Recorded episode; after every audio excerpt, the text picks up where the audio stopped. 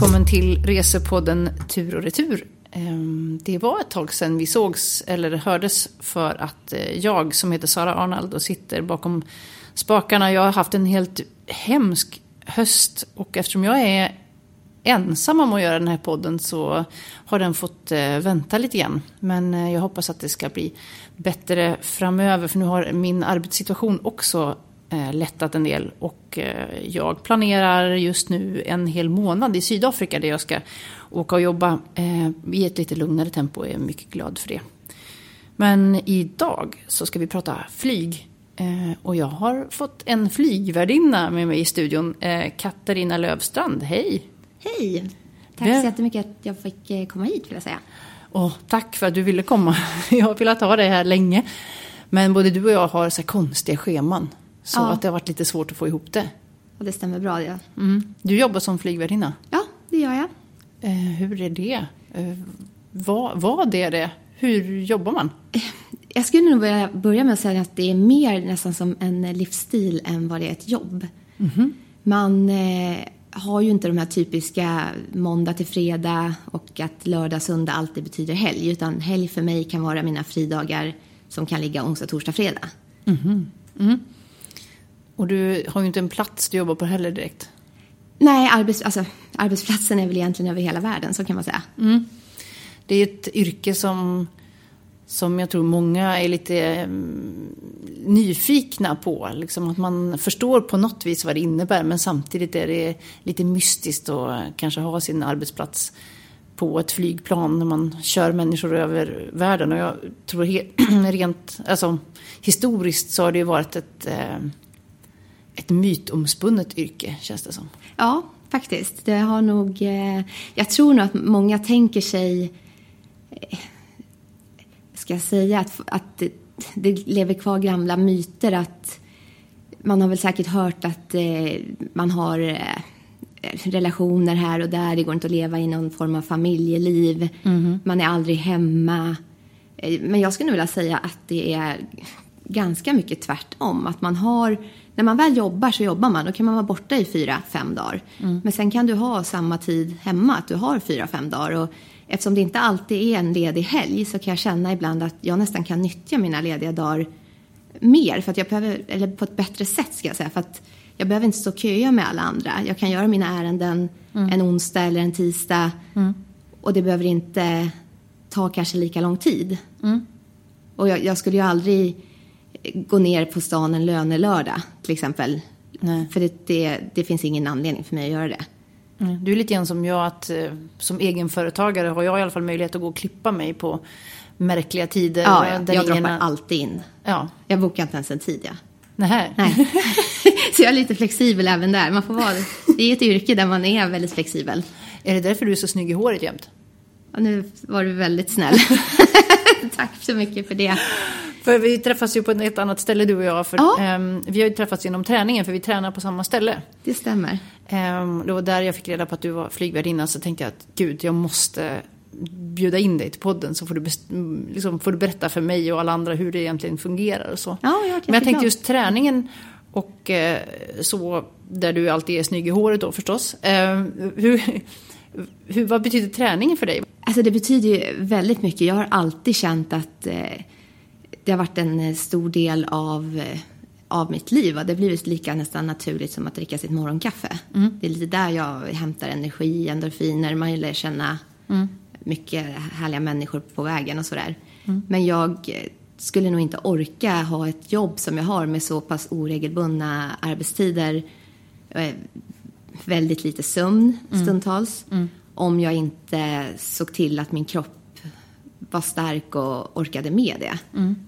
Det, det är otroligt viktigt. Jag tränar ju också när jag är iväg på jobb. Ser alltid till att ha med mig träningskläder. Jag tänker på det när jag ser vad du gör på Instagram. Att plötsligt, så när jag sitter här och jobbar på kvällen och då står du på en strand någonstans och har just avslutat ett löppass. Så. Ja, det, det det känns så otroligt eh, coolt och lyxigt. Så här, att du bara, ah, Fuerteventura, tre kilometer, det hann jag med innan flyget. Här. Ja, man får passa på. Det är ju ett yrke där man verkligen eh, måste vara flexibel. För vi har ju våra scheman som vi får en gång i månaden och eh, det innehåller ju mycket flygningar men det kan också innehålla någonting som heter standbyer och det skulle man kunna säga som att ha jour. Mhm. Och då kan det ligga mellan till exempel klockan 04 och 8 på morgonen. Och det kan betyda då att de ringer mig fyra och då har jag ungefär en och en halv timme på mig att ta mig till min arbetsplats då på Arlanda. Så då gäller det att ha väskan packad och så dagen innan. Ja, jag förstår. Men då kan du smita iväg på någon liten löptur i alla fall under din standby, eller? Det kanske man inte kan heller. Hinner man Alltså det? mellan fyra och åtta på morgonen, jag ser det mer så att har de inte ringt och jag vaknar halv nio så blir det lite som en gratis ledig dag. Har jag standby på en eftermiddag och jag vet att det går en kvällsflygning så eh, är det lite riskabelt att smita iväg för att ringer de då så har jag gjort mig själv en ganska stor otjänst om jag står svettig och ska börja med att duscha och fixa mig utan eh, d- då chansar jag nog inte på att eh, vara iväg och träna. Nej. Men du, hur kom du på att du skulle bli flygvärdinna? Alltså jag såg en annons i eh, tidningen. Alltså jag kommer från Västerås. Eh, jobbade i en klädbutik och hade gjort det i cirka fyra och ett halvt år. Jag trivdes, men det var väl kanske inte riktigt mer än så. Och kände inte att jag utvecklades. Och det var dags att testa något nytt. Och, så jag skickade in en ansökan till det flygbolag som jag än idag jobbar på. Och eh, efter eh, tre intervjuer där så fick jag veta att jag hade blivit antagen. Och, eh, men de var väldigt, väldigt eh, noggranna med att säga att det här är ett kontrakt. Vi kan erbjuda dig sex månader, så är du villig för att eh, säga upp din heltidstjänst. Jag hade ju då en tillsvidareanställning i klädbutiken för sex månader. Och jag kände att ja, jag är, jag är faktiskt villig att göra det. Så jag började jobba på Arlanda, med Arlanda bas då, 2007 på vintern, där, hösten. Och efter det så, jag trivdes jättebra och eh, de behövde eh, personal i Stavanger, en annan bas i Norge där. Så att, eh, då sökte jag mig dit. Så du har bott i Norge? Jag har bott i Norge. Och jag har bott där många gånger. Alltså? Ja. Jag jobbade på kontrakt i tio år faktiskt innan Oj. jag fick en tillsvidareanställning. Oh, wow. Vad, är- vad är det för skillnad att jobba på kontrakt och... Eh, På ett kontrakt då har du liksom ett, ett datum där du börjar och ett slutdatum där ditt kontrakt går ut. Och sen kunde det vara en eh, två, tre veckor, ibland kanske två, tre månader innan nästa kontrakt började. Jaha, och så då, då, då blev du arbetsbefriad och den, du blev uppsagd helt enkelt Ja. och så blev du liksom Så på... jag var ju van att, att bli uppsagd två gånger per år kan man säga under ett, Ah, okej. ungefär tio års tid. Oh, wow. Men det är ett charterbolag du jobbar på? Det, ja, det är ett charterbolag. Är det skillnad tror du att jobba på ett charterbolag mot ett linjärflyg? Eller vad Ja, jag har faktiskt... Eh, jag hade en eh, sommar 2014 där jag kände att jag orkade inte flytta på mig. Jag, jag ville verkligen bo i Stockholm. Så då började jag jobba på ett eh, reguljärt bolag över sommaren bara. Och det var ju en helt annan... Eh, det var ett jobb, varken mer eller mindre. Det var inte så att jag inte trivdes, men jag kände ju att det gick inte att jämföra med det var jag kommer ifrån. När det kommer till sammanhållningen och... Ja, det, det, var, det är två skilda världar för mig. Mm. Men apropå sammanhållning då, har du kollegor som du jobbar med ofta som du liksom träffar varje vecka eller varje månad eller varje dag? Alltså ibland kan det ta, det kan ta ett tag. Det är inte så att man är samskedulerade med några utan men däremot så har man jobbat nu då i 12 år som jag har så har man ju lärt känna de 150 som vi har på Arlanda.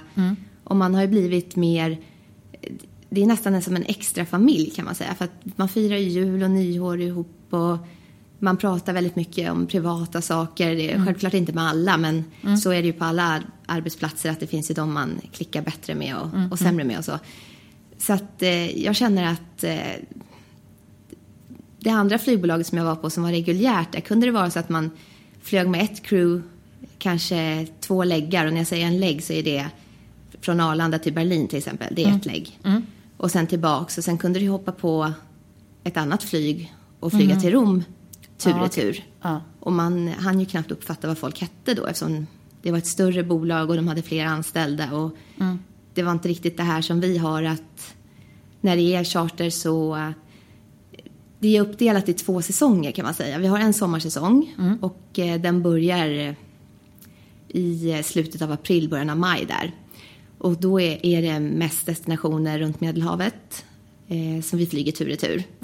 Så då kommer man ju i princip hem kan man då säga varje dag. Eh, det kan hända att man flyger Arlanda, Kreta, Kreta, Oslo och sover på hotell där. Men vi har aldrig något stopp eh, i värmen så. Ja. Och sen är det en vintersäsong då som vi är inne i nu och den brukar börja i slutet av oktober och sträcker sig då fram till slutet av april. Och det är då vi har de här härliga stoppen i värmen. Det kan vara Gran Canaria, det kan vara Thailand, det kan vara Jamaica, det kan vara Aruba, Mexiko. Och då får man liksom en annan sammanhållning för man är tillsammans några dagar, man går ut och äter, man äter frukost tillsammans, man äter lunch tillsammans. Det betyder också att du inte kommer hem på dagen då? Nej, precis. Då är det då man har de här fyra, fem dagarna iväg. Sen har man alltid innan en sån långflygning eh, så har man alltid två dagar ledigt innan och tre efter. Jaha. Så man har alltid tid liksom för återhämtning för det är ju otroligt viktigt. Sömnen är ju någonting man ligger back på emellanåt. Och det går ju inte att ta igen sömn sägs det men när kroppen väl behöver återhämta sig så kan jag känna att jag, jag sover längre än vad jag brukar. Mm, mm. Ja, det förstår jag verkligen. Men du, det här med att vara flygvärdinna, vad är det bästa med det, tycker du? Ja, Jag skulle nog vilja säga där, kollegorna, återigen, alltså för att man, man blir så tajt och alla bidrar. Vi har ju, eh, checkar ju in ibland eh, och det betyder att man träffas upp på crewrummet och eh, börjar förbereda flygningen. Och då kan klockan vara 05.30, folk, folk har varit vakna sedan fyra, alla kommer med ett leende. Eh, det, känns att, det känns ganska unikt. Sen är det ju även alla trevliga gäster man träffar. Eh, vintertid ska jag absolut inte hymla med att det är skönt att komma bort från kylan och mörkret. Kunna äta en god middag på Las Palmas och åka hem dagen efter. Sen har vi, har vi en väldigt bra lön. Så, eh, ja. Jag, hade, jag har faktiskt ingen, jag har ingen känsla för hur mycket man tjänar som, eh, som flygvärdinna. Men det beror ju säkert på hur länge man jobbat och vad man har för funktion i planet och Ja, sånt det där. beror, ju- ja, och det är ju nu eh, sen några år tillbaks lite indelat i A och B-löneskala. Så att det går ju inte att säga någonting, eh, eh, dra ut något medel direkt så. Sen kan man ju även få tillägg om man jobbar som kabinchef. Man kan ha, även ha en tjänst som heter supervisor. Man kan engagera sig fackligt i våran fackförening. Så att, eh, att, att säga något snitt, det, det tror jag blir väldigt svårt. Ja, du behöver inte säga någon siffra heller. Jag tänkte bara säga, jag hade ingen aning om... Jag känner att jag inte vet om det är ett höglöneyrke eller om det är ett låglöneyrke. Jag tror så att många ser det så idag som att eh, man kan ju ofta få höra liksom att ja, stackars dig som får jobba här och det är så trångt och det är så här typ som att det här var det sista jobbet som fanns och jag bara råkade få Mm, det liksom. Och jag kan ju känna ibland att för mig är det ju inte drömmen att sitta och ta betalt på ICA, inget ont om det. Men Nej. jag skulle ju aldrig någonsin när jag tar och betalar mina varor säga liksom att ja, men stackars dig som får sitta här, det verkar inte så roligt. Nej. Så att folk kanske tar sig lite friheten och tycka och tänka.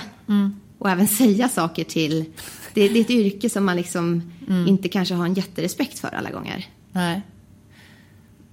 Och ja, det kanske också har att göra med att, liksom att, man, att det är det här mytiska yrket har alltid funnits på något vis. Ja. Men jag tänker att det kanske har att göra med att från början så var det ett jätte Status. status, ett ovanligt yrke eftersom Ja. så få kunde flyga och det var, det var väldigt dyrt om man jämför med Alltså, människor flög inte så ofta och det var väldigt dyrt jämfört med den ekonomi man själv hade. Men nu sen så kom lågprisflygen och sen så blev flygen någonting som alla gjorde. Lite här och var att statusen i så fall då i folks ögon då sänks. Absolut Och då så. tror man att ni också, att erat, eran jobbstatus också sänks. Ja, absolut.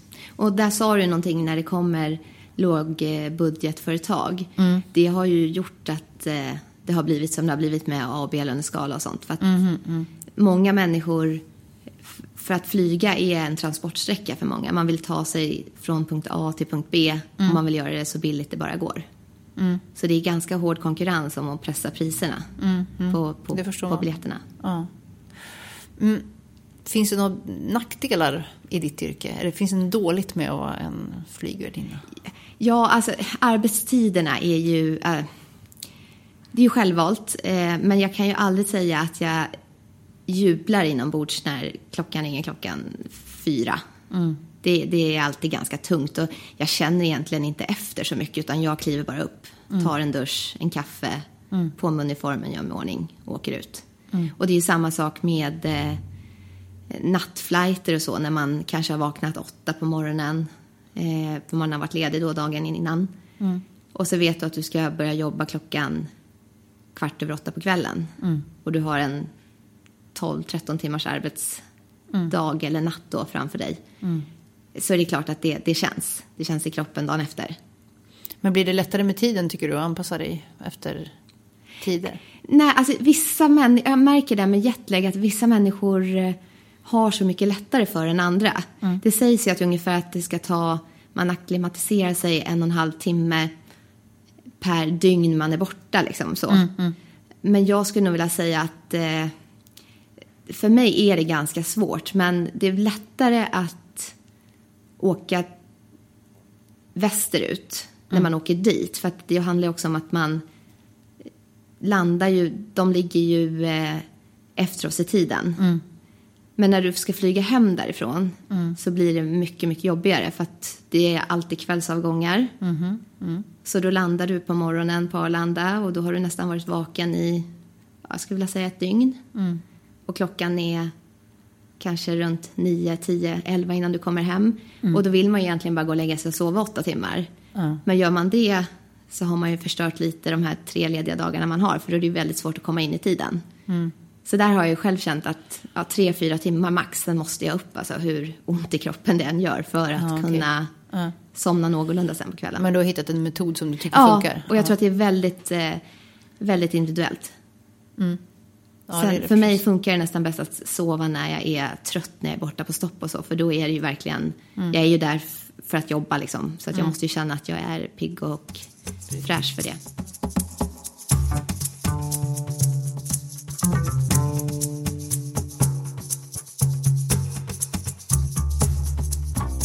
När du bestämde dig för att bli flygvärdinna, då antar jag att det är ingenting man bara blir, man måste gå en utbildning Ja, på något vis. det måste Och man. det som arbetsgivaren står för då? Ja, alla seriösa bolag eh, har en sån utbildning. Vi flyger ju Airbus, Mhm. det är bolaget som jag eh, jobbar för. Och eh, då blir det en utbildning på den flygplanstypen. Aha, så man måste gå en utbildning på olika, Ja. olika flygplan? Så är det. För att har man ett eh, Boeing till exempel, som också är ett känt. Eh, de har ju helt andra, det, det är ett helt annat flyg. Det är, du öppnar dörrarna på ett annat sätt. Eh, så det är stor skillnad. Jaha. Men om man åker, om man jobbar på ett bolag som har flera olika typer, då får Ja. man gå en utbildning per Ja, typ då? och det finns eh, också regler för hur många flygplanstyper du får ha i ditt certifikat. Man har ju ett flygplanscertifikat Aha. som man får när man är klar med utbildningen. Och, eh, och det har ju att göra med att det svåra med jobbet är ju inte att servera kaffe och te. Jag tror att det är många som har lite den uppfattningen, för att komma tillbaka till den frågan, vad, vad man gör ombord och ens viktigaste uppgift att det skulle vara att servera mat och det skulle jag ju kunna göra fast jag varit vaken i ett dygn. Men eh, det handlar ju främst om folks säkerhet. Och det är det här var, var vi har all vår utrustning ifall det skulle hända någonting. Och sånt varierar ju väldigt mycket på olika flygplan. Så det är ju jätteviktigt att man känner till det. Men på sam, en och samma flygplanstyp så är så den har samma layout över hela världen, eller? Nej, det behöver den inte ha när det kommer till just vart säkerhets... Eh, om du tänker på eh, var till exempel doktorskit och sånt eh, ligger. Men just på... Vi som flyger charter har ju lite mer compact living, kan man kalla det det? Eh, flyger reguljärt och de har en Airbus. Och eh, de tar ju nog lite färre, ganska många färre gäster än vad vi gör. Så då blir ju liksom layouten en annan kan man säga på antal stolar och så. Men vi har runt 388 gäster Oj. På vår Airbus 330 och det är den som tar flest gäster. Oj. Hur många sitter man i bredd då? Jag, Ja. bara försöker, hur, jag försöker bara Då tänka mig hur stort man, det eh, är. Ja, det blir... eh, Man sitter två, fyra, två. Ja, just det. Så det är de här stora långflygen. Så det är två mittgångar liksom. Ja. Ja. ja, wow. Ska man hitta på den också? Det är inte som en sån Det är inte som när man flyger till Åland direkt liksom. Nej, när inte riktigt. får plats 60 pers eller något. Så. Nej, men eftersom säkerheten också är så viktig ombord så är det ju någonting vi går, vi har ju kurser varje år som man, Mhm. man går en recurrent heter det. Och då är det för att fräscha upp minnet. Hur, hur ser en sån kurs ut då? Den är på två dagar. Mm. Eh, Det är ett prov man ska göra på online innan. Mm. Och eh, ha 95% eller 90% rätt på. Eh, och då får man läsa på lite. För att även om det är sånt man, man, eh, man kan så är det ändå bra att man verkligen eh, går igenom det grundligt. Och sen så har man, eh, träffas man i ett klassrum ute på Flight Academy. Oxford Center hette det förut. Är, är det här i Sverige? Det ligger på Arlanda. Ja. Ja. Och där har man instruktörer som undervisar en. Och sen är det lite olika topics. Var tredje år kan det vara som fire and smoke. Och då får man träna på att släcka bränder i en eh, mock-up heter det. Och det, är, det ser ut som ett flygplan. Eh, och det är ju jätte, jättenyttigt. Ja, det förstår jag. Man vill ju inte testa att släcka en brand upp i luften. Nej, Alltså och- när man gör utbildningen i alla fall. Nej. Och där, där får man verkligen eh, känna på hur det känns att eh, det finns ju någonting som heter smoke codes som eh, är en del av eh, utrustning som vi har ombord som, finns, eh, som vi i crew kan använda om den situationen skulle uppstå. Och att sätta på sig en sån och eh, försöka för det första andas och kommunicera bra, det är inte jättelätt. Det är väldigt lätt att känna att man nästan får lite panikkänsla första gången för du får inte riktigt in den mängden av syre som du har tänkt. Och så ska man då också veta att det blir kolsvart. Och i sådana nödsituationer när det just blir kolsvart, då, det är då det är så viktigt att det kanske till exempel inte ligger några väskor vid någon nödutgång och så. Som folk kanske tycker att det är väldigt töntigt att man säger till dem. Varför kan inte jag? Det är bara en liten handväska liksom. Men Ja. det finns ju det finns en anledning. Det är inte för att vi vill vara taskiga. Nej.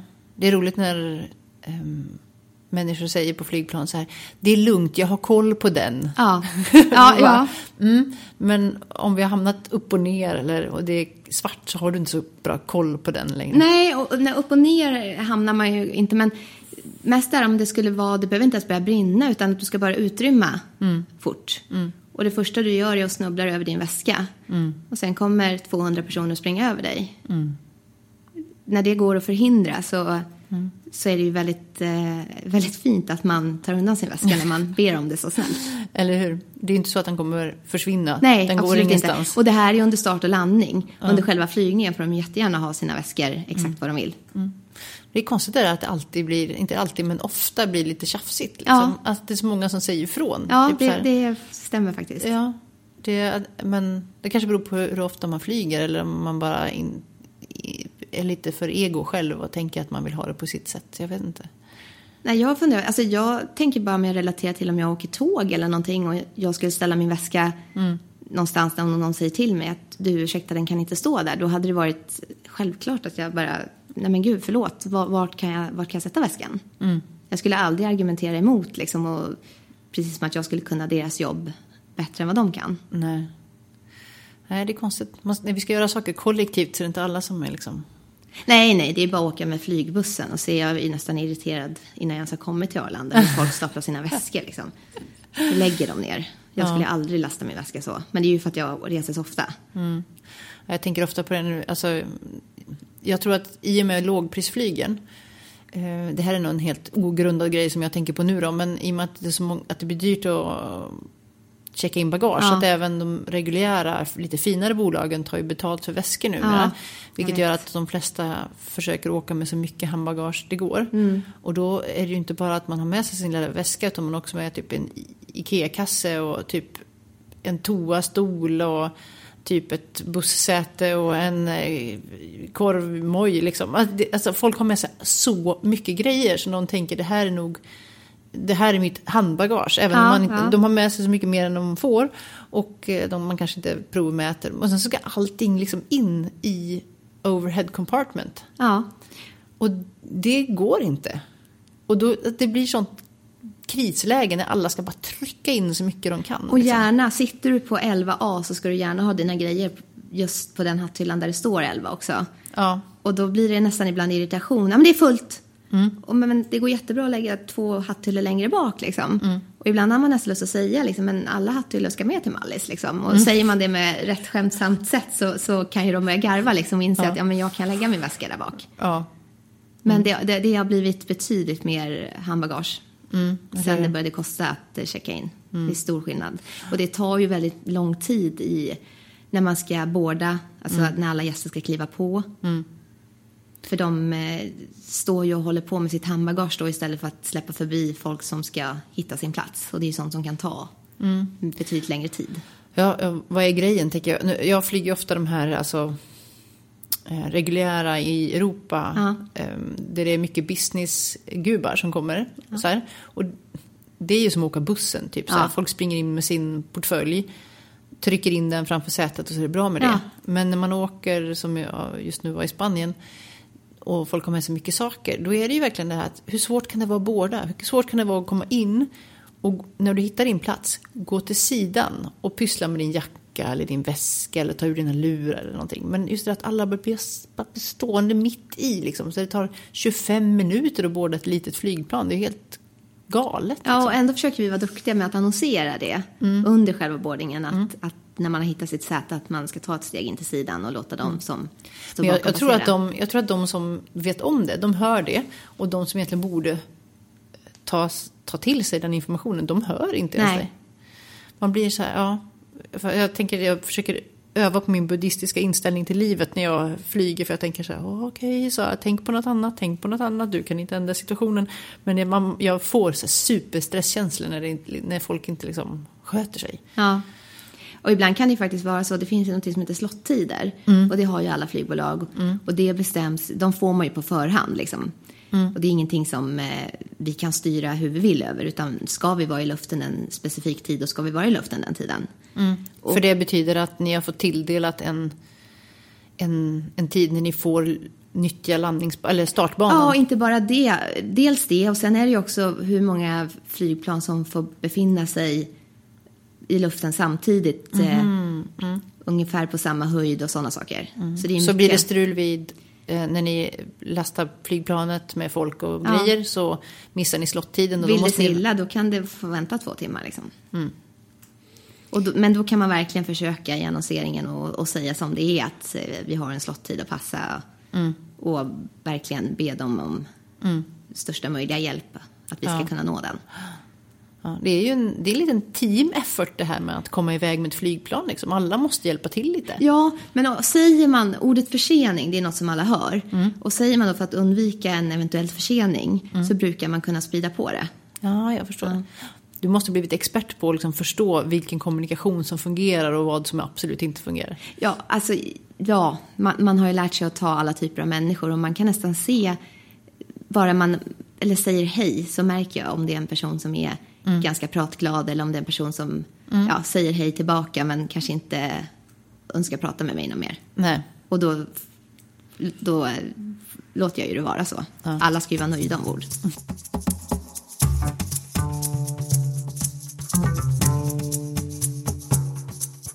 Hur ska jag göra som resenär då? Har du någon bra tips? Där? Om, om, du, om jag ska båda ditt plan, Ja.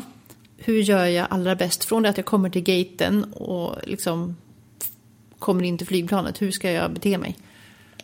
De är väldigt duktiga tycker jag på att eh, läsa upp vilka rader som ska båda. Att, eh, man brukar börja och båda från rad eh, 52, det är längst bak på vår, om jag relaterar till våran Airbus 330. Så kanske de säger att ni som sitter från rad eh, 36 till 52 är välkomna att stiga ombord. Då gör man ingen en tjänst om man sitter på rad 14 Nej. att försöka snika sig ombord. Nej. Utan att lyssna på informationen som kommer och ja, göra som de säger i gaten. För de vet ju precis hur vi vill ha det. Vi har ju bra kommunikation med markpersonalen. För planet kommer ju inte iväg snabbare för att man själv är snabbare på än man Nej, nej, nej, gud nej. nej. nej. Men det är inte alla som förstår. Nej, och sen kanske folk är lite stressade, lite nervösa, de har sovit dåligt. Och alla är kanske inte så resvana som man, som man tror. Nej. Nej. Så okej, då går jag på, jag väntar på min row. Och, Ja. så, så, och så blippar man förbi, för det är ju inte ni som står i Nej, gaten utan nej. det är ju ground personnel som står Ja, precis. där. Eh, och sen kommer jag bara fram till dig, jag går igenom dörren och då står du och säger hej. Ja, det beror lite på vilken dörr du eh, kliver in genom. Eh, vi brukar ha, det finns ju fyra dörrar och vi brukar båda från eh, den andra dörren. Och det är inte alltid jag står där. Jag jobbar som kabinchef så att jag är ofta längst fram. För att jag samtalar med, eh, innan vi börjar båda så frågar jag alltid kapten, eh, kan vi börja båda? Och då får man 99 procent ett ja. För han vill ju också se till att flyget kommer iväg. Någon gång kan det vara att man tankar samtidigt. Ja. Och då eh, måste man bara upplysa gästerna om det för då får ingen spänna fast sitt eh, säkerhetsbälte. just då det. säger man det under själva boardingannonseringen. Men då, den främre dörren, det är bara för de som har business class då? Nej, det behöver inte vara så heller. Det handlar lite om hur, hur gaterna ser ut. Och Aha, med okej. vårt eh, flygplan, just på Arlanda. Sen om vi eh, är i Oslo så kan det vara en annan dörr. så det är, jätte- det är väldigt olika. Mm. Ja, okej. Men jag försöker ju gå dit också och såklart att säga hej. Och så byter man ju av varandra och så. Så att det är inte samma person som står och säger hej och välkommen till Nej. 388 gäster. Nej, det måste vara ett slit tänker jag att säga hej hej, välkommen, Ja, välkommen sen hej. är det ju ofta när det är två mittgångar så är det, frågar man oftast eh, ja, men vilken bokstav sitter du vid. Ja, så man Och så går man ut i rätt Rad. grej. Ja, och då mm. säger ju, skulle vi nästan säga vilja 100 procent säger 15. Ja, men vilken bokstav? ja, men 15. Ja, ja, men sitter du på A eller sitter du på G? Eller, ja, ja, ja, då, då förstår de. För att Mm. det går så mycket smidigare om man kan skicka dem till rätt eh, mittgång direkt. Precis, slipper man sitta springa mellan. Ja, precis. Så jag säger hej till dig också, så går jag in. Eh, och sen ska jag så snabbt som möjligt då ta mig till min plats. Va? Ja. Vad ska jag göra när jag kommer dit? När du kommer till din plats, Ja. då, eh, då spänner man fast eh, sitt eh, säkerhetsbälte. Mm. Och eh, man lyssnar ju hela tiden på informationen som, eh, som vi ger. Mm. Och vi börjar ju alltid med att eh, se till att vi har fått eh, de papperna vi ska ha från våran eh, markpersonal Mhm. om hur många gäster vi har med Mm. innan man stänger dörren. Och sen är det ju alltid viktigt det här med säkerheten. Mm. Så då visar vi en säkerhetsfilm eller så kan det hända att vi gör en säkerhetsdemonstration. Mm. Och den vill vi ju att alla följer noggrant med på. Då Det är ju många som inte, alltså som jag till exempel, som kan slarva med det ibland. Att jag inte tittar på den för att jag tänker att eh, jag behöver inte det för jag flyger så ofta. Mm. Det är dåligt, eller hur? Det kan ju vara en stor skillnad. Alltså det är alltid bra, även om man flyger ofta så kan man ju flyga med helt olika flygplanstyper. Där nödutgångarna ligger, din närmaste nödutgång kan vara bakom dig, en sådan sak. Och sitter man vid en nödutgång så får man lite speciella instruktioner där. Och man blir alltid tillfrågad om man är bekväm att sitta vid en nödutgång. Mm. Eftersom man måste hjälpa till att öppna dörren och Ja, så. lite sådana saker som kommer med. Om det skulle. Om det skulle hända. Ja. ja. ja, jag förstår. Men du, vad är det för kommunikation du har med piloten och markpersonalen och sådär? När, när vi boardar, liksom, innan du får skjutsa iväg oss. Ja, eh, det börjar ju med att eh, markpersonalen kommer ner och frågar. Vi kommer ut eh, till flygplanet från vårt crewrum där vi har haft en eh, briefing. Och en briefing är då, vi har gått igenom dagens flight, hur vi ska lägga upp det. Och då kollar man, alla jobbar på olika stationer och där finns det då nödutrustning. Så det börjar man alltid med att titta att man, man har allt man ska. Och det finns checklistor för allt. Så det är väldigt enkelt att kolla men väldigt viktigt att titta. Sen frågar jag då kapten om vi kan börja båda. Och säger till markpersonalen att vi är klara. Och har man då någon eh, rullstolsbunden och så, så brukar man börja med det. Och eh, sen när vi är klara så frågar jag alltid kaptenen om kan jag stänga dörren. Och då kan det vara så att han väntar på ett load sheet för de ska veta exakt hur mycket flygplanet väger. Och när jag får stänga dörren så eh, stänger jag dörren. Och sen säger jag ju det här cabin crew arm doors. Mm. Som betyder? Som betyder att eh, man eh, på en Airbus där vi jobbar så finns det en liten spak på alla dörrar. Och den drar man från ett disarmerat läge till ett armerat läge. Och när den är i ett armerat läge så, för att förklara det enkelt, så kan man säga att den här lilla rutschbanan kopplas på. Så skulle jag öppna dörren när eh, den är armerad så åker rutschbanan ut automatiskt. Och man vill ju ha dörrarna armerade under en flygning för att skulle det vara så att man måste evakuera fort så, så, ska det gå, så ska det gå undan. Det är också så de säger när, ni, eller ni säger, eller någon säger, när, det är kanske piloten, när, när vi är framme, då är det Cabin crew disarm doors. Ja, Och cross-check and report. Ja, det har vissa bolag och man har lite Ja. olika där man säger. Ja. Men skulle jag då öppna dörren utan att ha disarmerat den Mm. så blåser jag ju då en slide. Och För det går att öppna den. det går jättefint Mm. och det kostar ganska mycket pengar. Då är det nog en, upp mot en halv miljon vi pratar. Ja.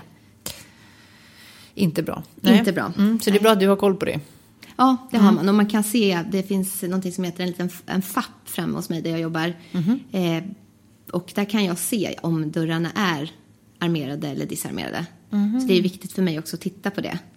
Det kan även de se inne i cockpit. Ja, piloterna. okej. mm. Så skulle du missa så kan de höra av Ja. sig så här, hörru du du. Och jag tittar alltid, eftersom jag sa förut att man oftast öppnar dörren, dörr två. Mm. Så säger jag, jag ringer runt eh, och kollar att alla har armerat, om de ska armera.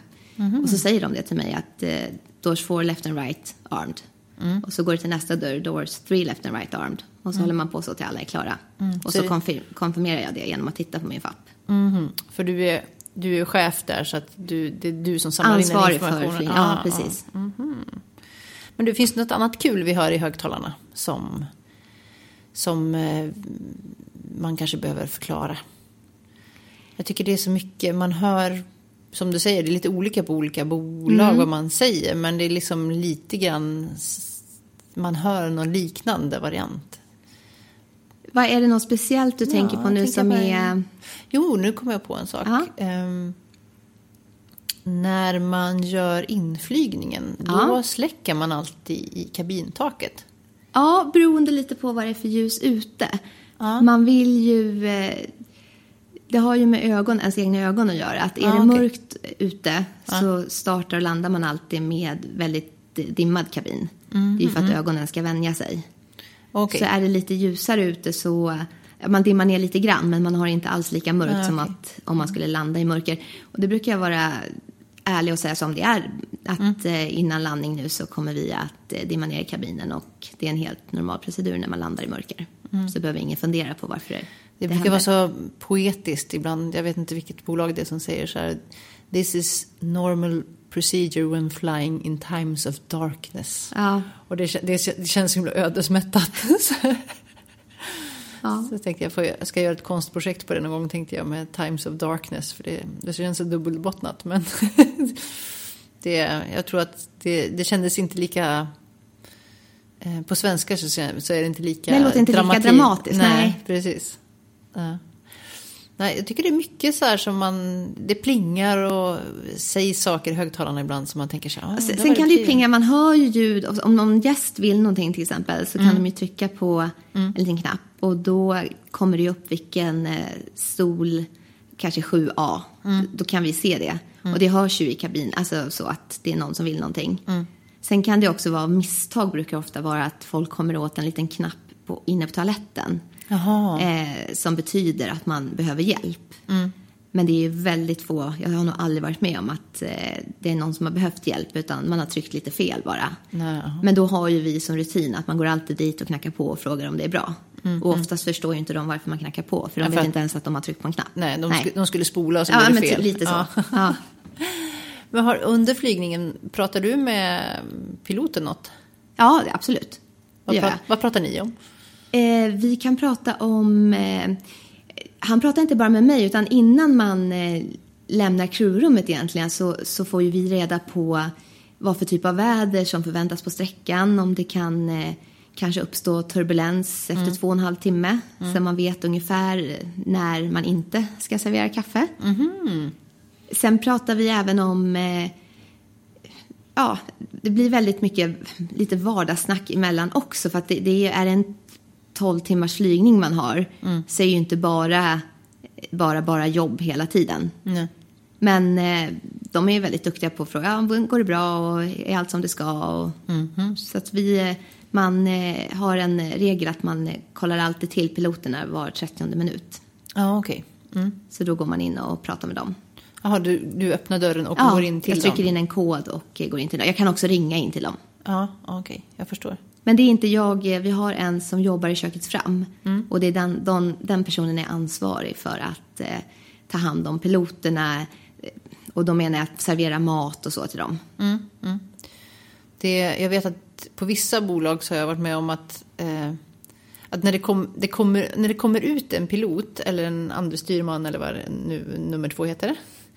Så det sitter ju alltid två där framme. En kapten och en styrman. Ja, en kapten och en styrman. ja. Okej, nu, nu förstår jag. Ja. Då, när den ena går in så går det, går det in en flygvärdinna där. Ja, det hade vi förut. Mm. Eh, och det var för att den här tragiska olyckan som Ja, hände. just det. Mm. Mm. Efter det så hade vi under, jag skulle nog vilja säga att det var ett år, det kan ha varit mer. Mm. Att så fort en av dem skulle gå ut eh, på toaletten Mm. så var en i crew tvungna att gå in och sitta där under tiden. Men det Ja. togs bort sen. Ja, okej. Men det kom efter den olyckan. Ja. Inte konstigt tycker jag. Nej, det faktiskt känns, inte. känns helt, Faktiskt helt inte. rimligt. Och det kan ju hända vad som helst. Man kan ju svimma eller liksom, någonting kan ju hända. Ja, Man ja, blir sjuk där inne. Sen kan, vet jag att vissa bolag har, jag åker ju även en del eh, passivt som det heter, då sitter jag med som vilken gäst som helst Mhm. med andra bolag om jag ska ta mig kanske från Mm. Jamaica till Aruba så kan jag åka med American Airlines. Mm. Och då kan man ju höra på ett sätt att vissa kan nästan säga att nu startar vi med våran service att eh, vara vänliga bli sittande i era säten. Mm. Och ja, jag förstår ju att det går ju mycket lättare då men från det bolaget som jag kommer så, så skulle vi aldrig säga så för det låter ju väldigt otrevligt att folk inte får resa sig när de, när de känner för det. Och vissa kan ju också ha så att så fort en av piloterna ska gå på toaletten så sätter de på seatbelt signs on. Mm. Det, där, det där har jag också märkt. Mm. Att liksom så här, att, aha, men man tänker sig, oh, är det turbulens på gång? Och så bara, vänta nu, det verkar inte turbulent nu. Men mm, det måste vara så att någon ska gå på toa. Men det är liksom. ingenting som vi har på det Nej, bolaget där jag jobbar. Men jag Ja. har ju märkt eh, att det finns på andra bolag. Mm. Det är lite så här hemlisar. Ja. Så där, ja, jag förstår. Ehm, jag tänkte på mat. Ehm, visst är är det en myt det här med att ehm, pilot och styrman inte får äta samma sak? Nej, det är ingen myt. Det är så? De ska ha en diff som det kallas då. De ska Ja. ha två olika rätter. Ifall det är något fel på maten? Ja. Hur är det med er som är i personalen i kabinen? Eh, vi har ju, om vi åker ut från våran hemmabas, Mm. som då Arlanda i mitt fall, så har jag med mig min mat eh, hemifrån. Mm. Eller om jag har köpt den på vägen eller om jag har tagit någonting från frysdisken på Arlanda. Men åker vi hemifrån eh, Thailand Mm. så är det mat lastat åt oss. Och det är olika rätter lastade. Det kan vara någon vegetarisk, eh, Mm. tre, fyra kyckling, fyra, fem kötträtter så. Mm. Och sen kan det ju bli kvar av eh, passagerarmaten också. Så kan man välja att äta den om man vill. Men det är inte så att ni måste äta olika rätter ifall det Nej, skulle inte på samma någonting? sätt som de Nej. måste. Nej. Fly, flygplanet kommer fortfarande flyga om, om någon av er blir dålig. Ja, men, ja, ja, visst. Vi har ju alltid, det finns ju minimum crew. Som om en, ett flyg eh, tar 388 gäster som vårt största gör så är det åtta stycken. Och det är för att det är en per 50 stolar. Och det spelar ingen roll om det sitter någon på de stolarna. Så även om vi har två gäster ombord så ska det vara åtta. Ja, jag förstår. Eh, och vi kan, eh, kan vara tio, så att skulle någon bli dålig eh, så går det fortfarande att fullfölja fly- flygningen. Ja, jag förstår. Har du själv blivit dålig på något vis när du har jobbat? Ja, jag, en gång har jag blivit ombord. Och det var på väg hem från eh, Marsalam i Egypten. Ah, Så okej. åkte jag på en eh, matförgiftning. Oh. Det kom, vi hade i och för sig bara tre timmar kvar till, till landning. Mm. Så det gick ju att stå ut. Men det är ju få ställen där, man, där det är värre att bli matförgiftad än Ja. ombord på ett flyg. Alltså. Ja, eller hur? Ja, usch. Ja, jobbigt. Jag har ju tänkt som resenär att det är jobbigt för man sitter, sitter illa till liksom Ja. och längst in någonstans. Det måste vara ännu värre om man vet att man är på jobb. Man känner att man bör, svetten börjar pärla på Ja. överläppen liksom. Och, Ja. ja, nej, det, är ingen höjdare. usch. Men du, en typisk jobbdag för dig. Finns det, finns det en typisk jobbdag? Eh, ja, det finns ju alltid, man lägger ju alltid upp som jag sa en flygning eh, när man är på crewrummet hur man har tänkt att serviceprogrammet ska se ut. Och eh, det är ju alltid att vi börjar ju med, som jag sa, att vi kollar våra stationer och så. Vi börjar ju jobba innan gästerna kommer. Eh, och sen delar vi ut eh, prepack och det är ju de här förbeställda varorna som många väljer att köpa. Och när man väl kommit upp i luften sen så delar vi ut eh, lister och vi säljer lite hörlurar och filmvouchers om man vill titta på det. Och sen är det ju drinksvagn och det är mat och det är kaffe och det beror lite på om man flyger inom EU eller inte om man har får sälja specialerbjudande ombord och så. Men det kan hända att en gäst börjar med att bli sjuk efter en halvtimme. Ja. Och eh, det kan vara så illa så att det är en hjärtinfarkt. Och då läggs ju hela den, det serviceprogrammet eh, om Ja. på ett sätt. Alltså, Alla kan ju inte hjälpa den här sjuka gästen men då är det ju väldigt viktigt att man har bra kommunikation med, eh, med piloterna. De måste vara jätteuppdaterade med vad som händer. Vi har en jättebra eh, service att vi kan eh, ringa till någonting som heter Medlink. Och då ringer man till ett ställe i USA. Och de vet exakt vad vi har ombord eh, på vårt flyg Aha. när det kommer till läkarutrustning. Och man annonserar ju efter om det finns någon läkare ombord, sjuksköterska. Eh, så det, det är ju bland det värsta som kan hända när det kommer till just sjukdomar, när hjärtinfarkt och strokes och sånt som när det krävs att man kommer till När man kommer sjukhus fram- väldigt ja. fort. Ja. Men då, ni, ni får prata med en läkare på, på länk då? Ja, precis. Ja. Så antingen det har hänt att jag har ringt någon gång eller så eh, får en eh, läkare ringa. Och de pratar ju mer samma språk om jag säger så. Ja. Så de får reda på var finns grejerna som, de, som Ja, behövs? inte mer det, men om han tar... Det är lättare för honom att, att, att berätta om... Vi har ju, kommer ju direkt med eh, de som tittar blodtrycket och lyssnar på hjärta och sådana saker. Och det är mycket lättare för en läkare att förmedla det bra Ja. än vad det är för mig. Ja, precis. För det är Annars- hans vardagsspråk liksom att prata. Precis som Ja. arming, alltså Ja. arm doors och sånt. Ja, Det är ju ja, väldigt precis. mitt vardagsspråk. Ja, jag förstår.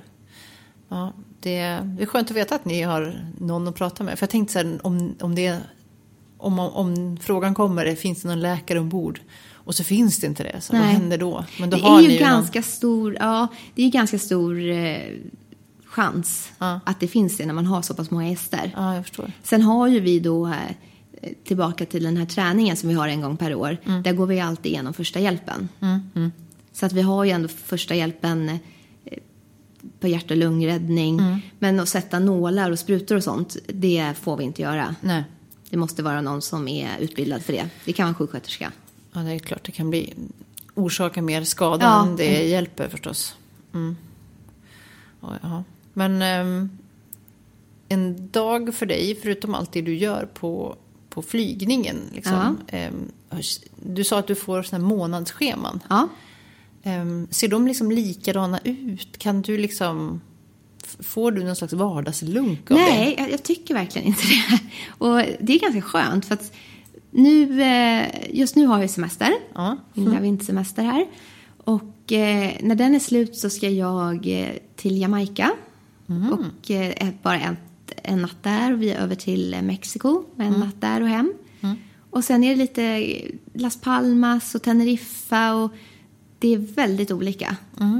Så att det finns inget mönster i det där. På sommaren kan man nog säga när vi har vårt sommarschema att det blir mer likt. För att då, då gör man oftast tre flygningar i veckan. Och då går ju flyget en morgonrotation och en kvällsrotation. Så antingen så börjar man vid halv sex, sex på morgonen eller så börjar man vid fyra, halv fem och då landar man vid den tiden. Halv sex, sex på morgonen. Vad ska man säga att liksom dygnsrytmen blir ändå en viss sorts dygnsrytm då liksom för dig? Att du får, det blir samma tider mer eller mindre, att du känner igen dig vecka det, det för kan vecka? det bli. Men samtidigt kan man jobba eh, morgon och sen ha en nattflight efter det. men okej. man aldrig tvärtom. Utan har jag också gjort, tjänstgjort... Jag vet att många gäster kan tro att man ja, flyger tur och retur till Thailand. Men det är ju jättestränga regler och det är Luftfartsverket som bestämmer. att Mm.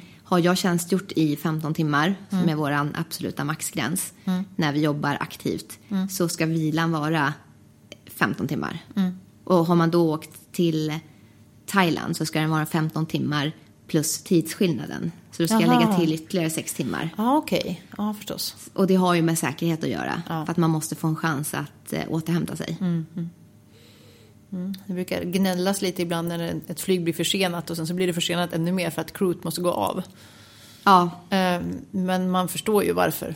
det måste vara så. Ja, ja för man får, det, är- det är olagligt. Och Mm. det hade varit jätteoansvarigt också. Ja, det är inte ni som bestämmer Nej, att ni inte nej, får, utan det är bara en bestämmelse som finns. liksom. Absolut inte. Och det är samma sak när det blir förseningar och säg att min arbetsdag ska vara eh, 11 timmar från början och, och det blir någon form av slottid som vi pratade om där, Mm, att det, vi kommer inte iväg när vi ska. Och Då är det ju två timmar extra som jag jobbar och jobbar gratis. För jag får inte något extra för det.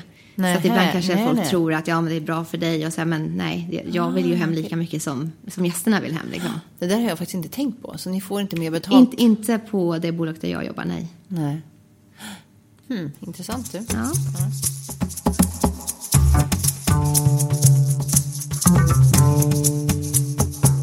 Men ehm, jag tänkte fråga lite grann om när du inte jobbar. För du, re, du gillar ju att resa, Ja, förstår resa. jag ju. Ja. Ja. Ehm, det är lite därför du är här. Ja. Mm.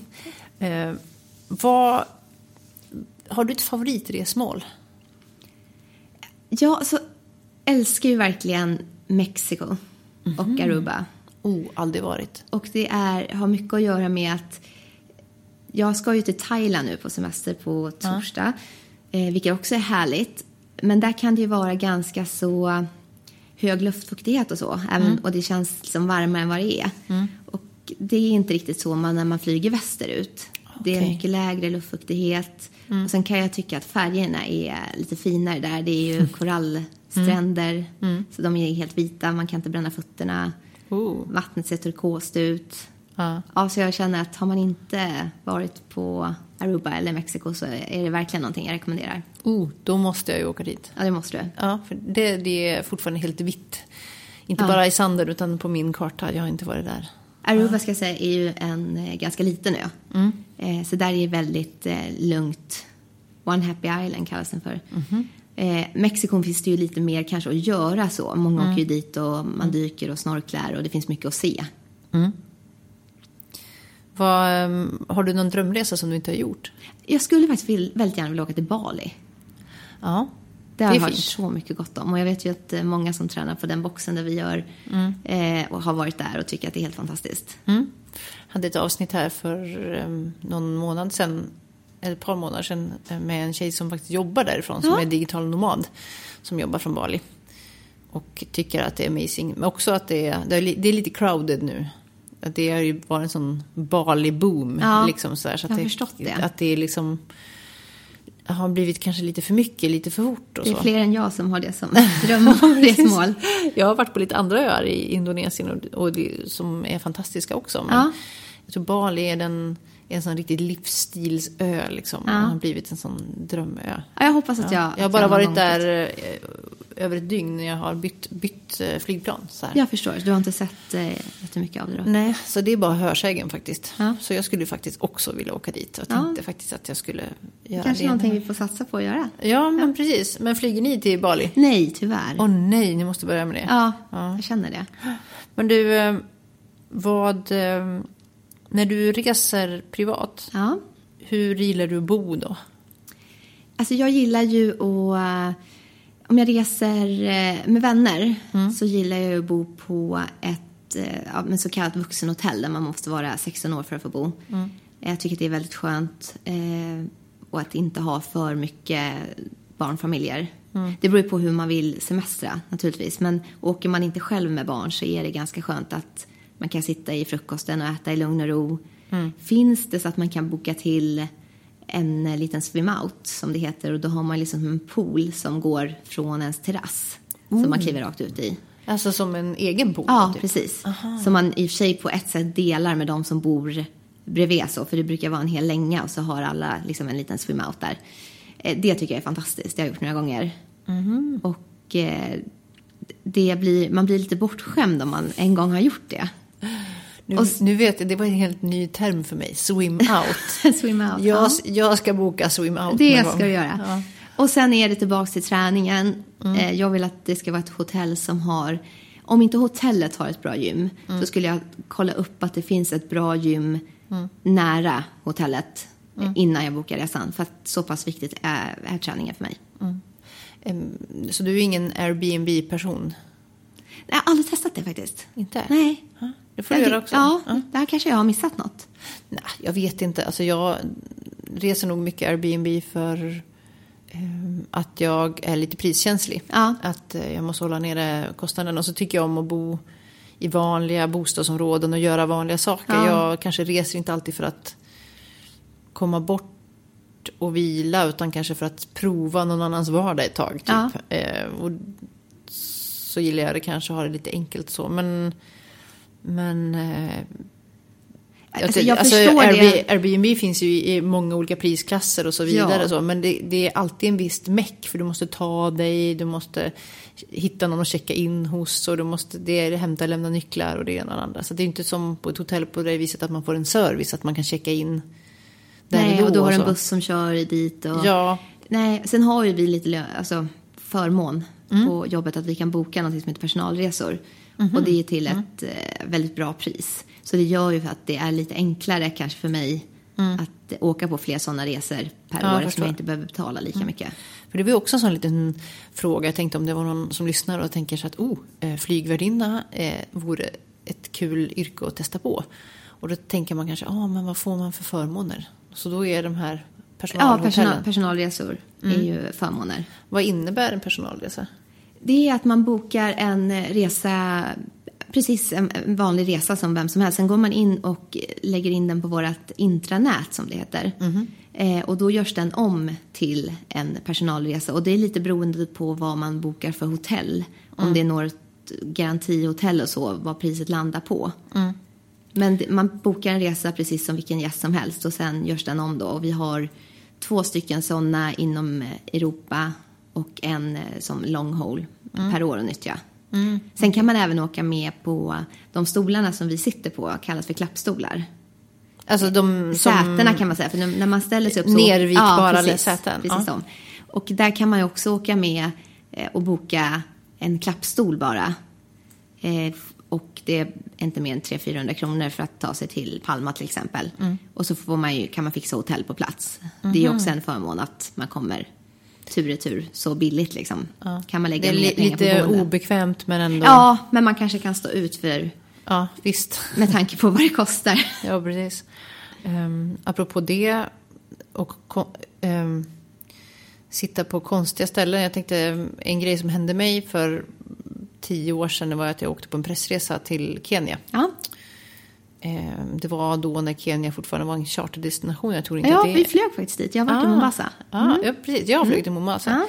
Det konstiga var då att eh, jag flög i ett helt tomt flygplan. Och det här tror jag inte alla eh, har koll på att det händer. Men på något sätt, alla som åker till ett resmål måste ju någon gång komma hem från ett resmål. Ja. Vilket betyder att ett flygplan faktiskt går tomma. Ja, Så att vi flög med ett helt tomt flygplan från Arlanda ner till Mombasa. ja, Så vi var lika många som åkte i planet, journalister, som det var crew. ja.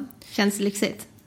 Ja, och fullständigt. Det kändes som att världen hade tagit slut och att vi var på Aniara på väg till månen. För att det var en sjuk grej att vara på ett plan som är tomt, men alla skärmar lyste. Ja, Så det var som att ja, världen hade gått under. Det var jättehärligt, Ja. men också jätte, jättekonstigt. Och jag förstod inte hur det hängde ihop, men så är det ju att första planet ner för säsongen, det går fullt med folk.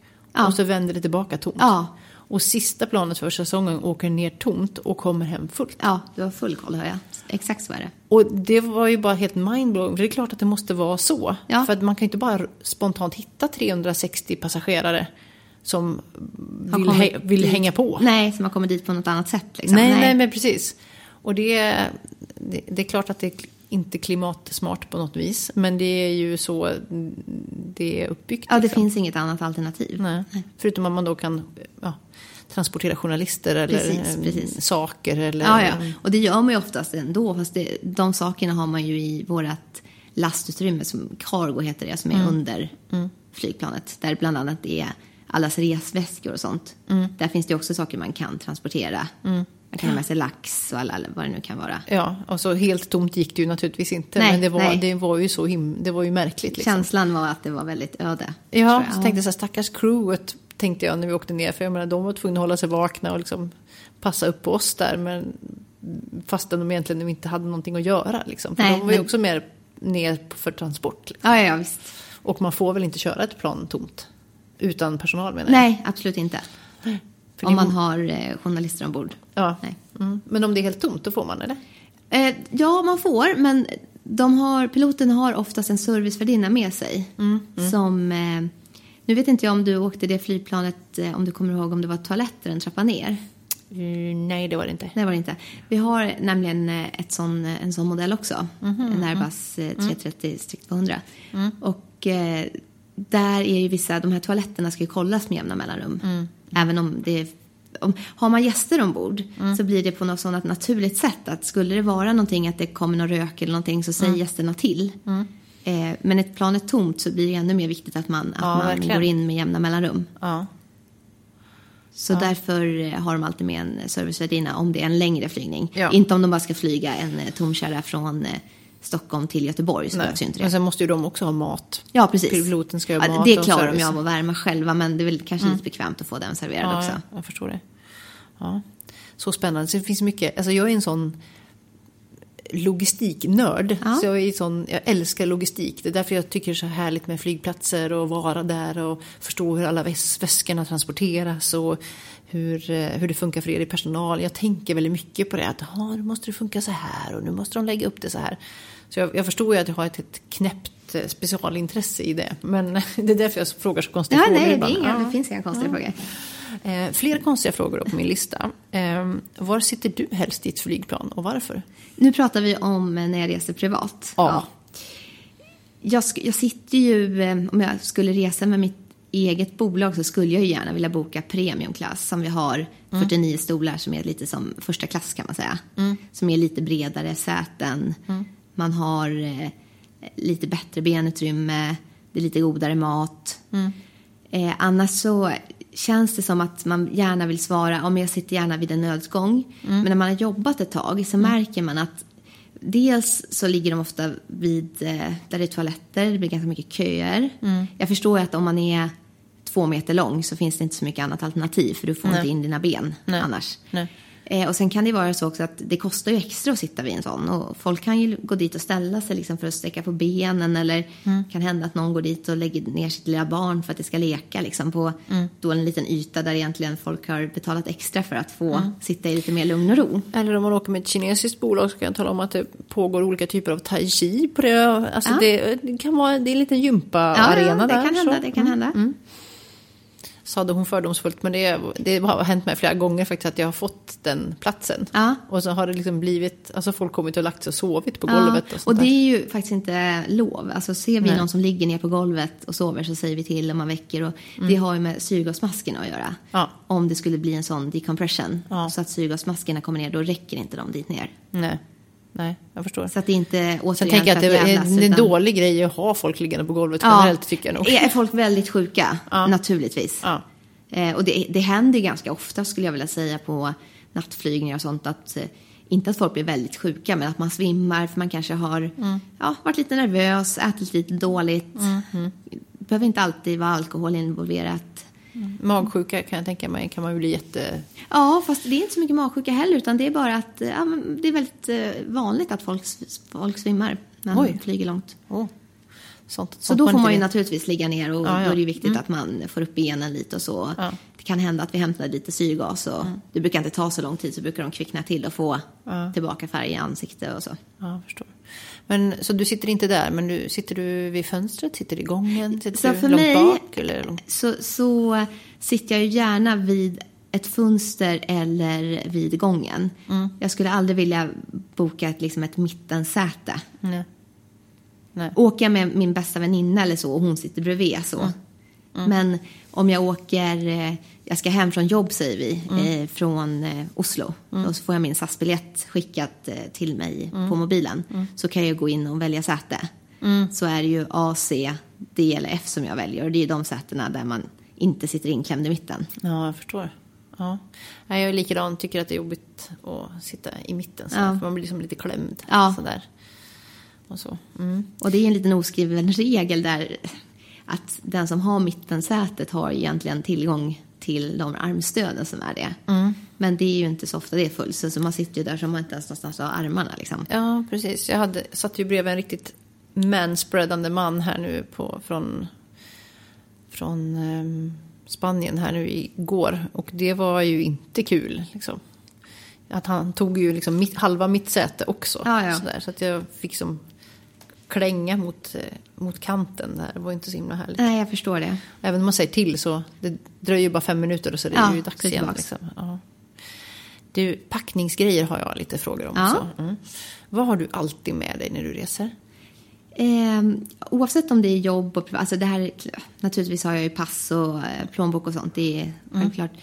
Jag har alltid med mig eh, Resorb, eh, Ipren Alvedon. Sen har jag faktiskt alltid med mig en eh, liten vattenkokare som jag har köpt. Eh, Jaha. som jag tycker är, jag gillar ju min, jag gillar gröt på morgonen. Så det är oftast det jag äter. Och då är det väldigt smidigt att jag har med mig havregryn och jag har med mig proteinpulver och jag har med mig en liten shaker. Eh, så att jag kan fixa ordning min lilla frukost när jag, när jag känner för det. Ja, härligt. Kan, eh, men det är en vanlig, du tar med den till hotellet liksom och Ja. pluggar in den ja. här? Ja. Och adapter har jag ju faktiskt också med mig. För det kan ju komma hända att man åker till länder där det inte går att eh, plugga in den. Precis. Har du något favoritmärke på den där lilla vattenkokaren? Nej, nej alltså jag har köpt den på, på, på Las Palmas faktiskt. Aha, Och eh, jag köpte den endast för sizens skull. För att den är så pass liten att den går i... Det finns ju säkert eh, här hemma i Sverige också. Men eh, den kostar inte många euro. Och jag har verkligen använt den mycket. Alltså den är varenda, varenda stopp jag har. Jag har ju inte med den nu när jag åker på semester till exempel. För då Nej. går vi och äter frukost och så. Men jag kan inte alltid gå och äta frukostbuffé. För Nej. det är vad några gör. Eller vad ska man säga, folk som har andra jobb kanske gör två gånger per år i en vecka. Och så kan ju inte liksom mina vardagsveckor se ut. För det är Nej, det Speciellt inte om du ska vara, om du har call time klockan 04.30. Så Nej. Det finns ju inte ens Nej, någon nej, nej. frukost. Gud, nej. nej. Så du måste ju, Och så en, lite kaffepulver också så att jag alltid vet att jag kan ta mig en kopp kaffe. Vilket bra tips. Det ska jag faktiskt tänka på. Att det kanske vore en bra grej att ha med sig. Ja, det är väldigt smidigt att ha. Det är nästan bättre att nyttja väskutrymmet till det än en hårtork typ.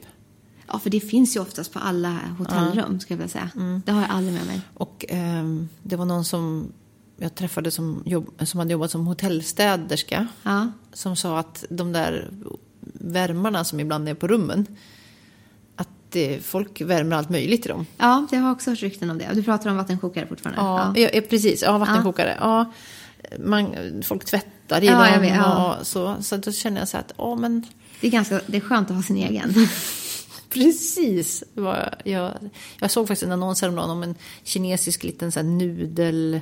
Det, det var typ som en vattenkokare fast det mer som en liten gryta så med någon slags USB eller någon laddgrej. Så här.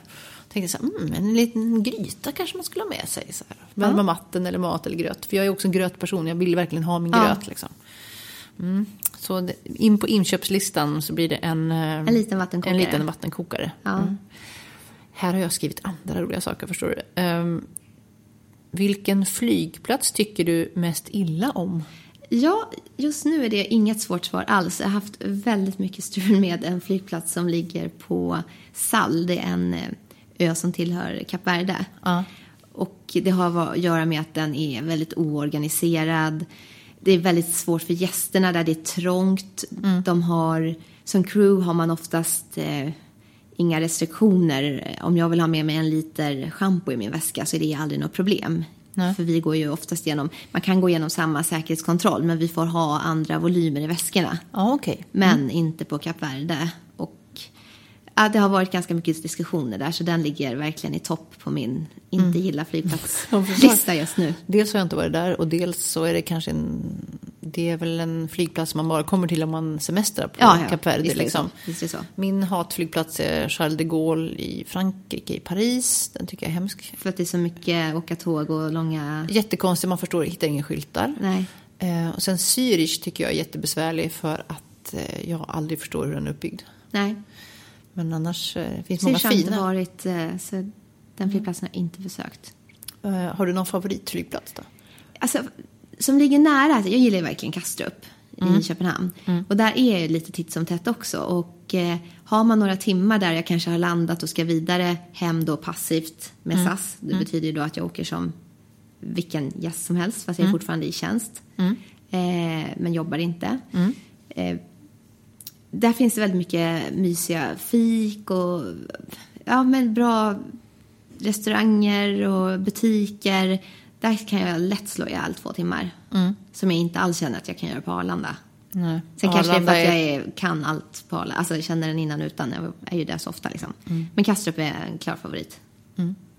Det, jag gillar den också. Den, eh, den och många tyska flygplatser tycker jag. Det är så ordning och reda och Ja. man hittar bra. Och sådär. Eh, Arlanda är ju faktiskt hemskt, inte bara tråkig utan lite ofräsch tycker jag. Ja, nu är man ju aldrig, vi flyger ju, eftersom vi, jag jobbar för charterbolag, så är vi ju aldrig på terminal 2 och 3 och 4 och så, utan vi åker ju alltid från terminal 5. Och där är det i alla fall lite happenings, eller vad man ska säga. Det finns lite taxfree och det finns eh, lite restauranger och butiker och så. Men eh, om man åker mer inrikes och så, så är det ju verkligen tråkigt på Arlanda.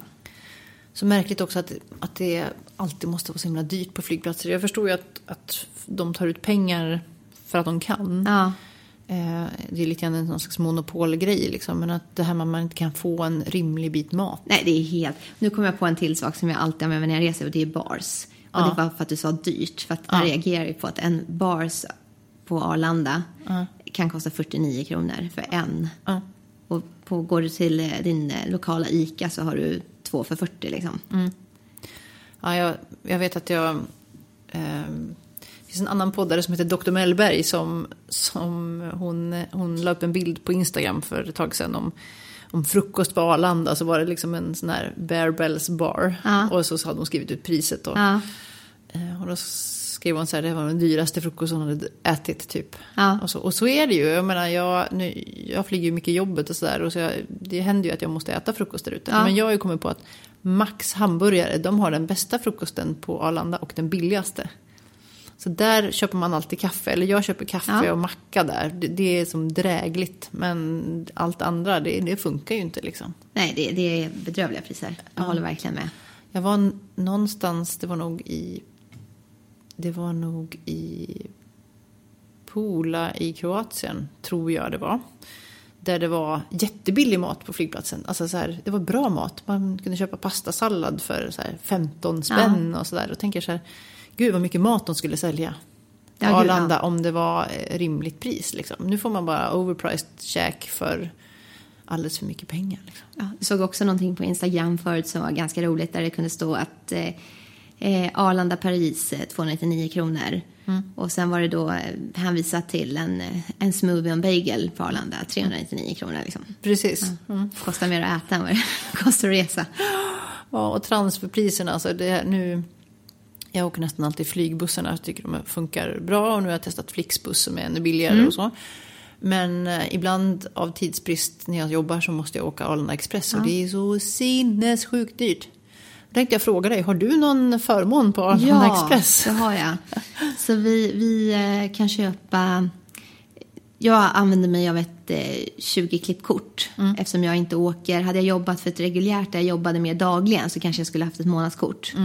Eh, så det kostar runt 1200 kronor för 20 gånger. Så att det blir ju runt en 60-65 kronor. Mm. Det är, Det är värre. Det är, ja. Men, det, Men annars är det, är det 290 nästan de tar nu för enkel. Ja, det tror jag Ja. att de gör. Vilket är ju helt Ja, ja, galet liksom. Det är för det monopolet. Jag menar, det är nog för att det kan vara dyrt på andra ställen i, i världen. Men nu när jag var i Malaga, liksom, fly, flygtåget kostar ju 3,60 tror jag. Eller så. Mindre än så. Äh, 3,60 euro alltså. Ja, ja, det förstår jag. Ja. Ehm, och det är ju...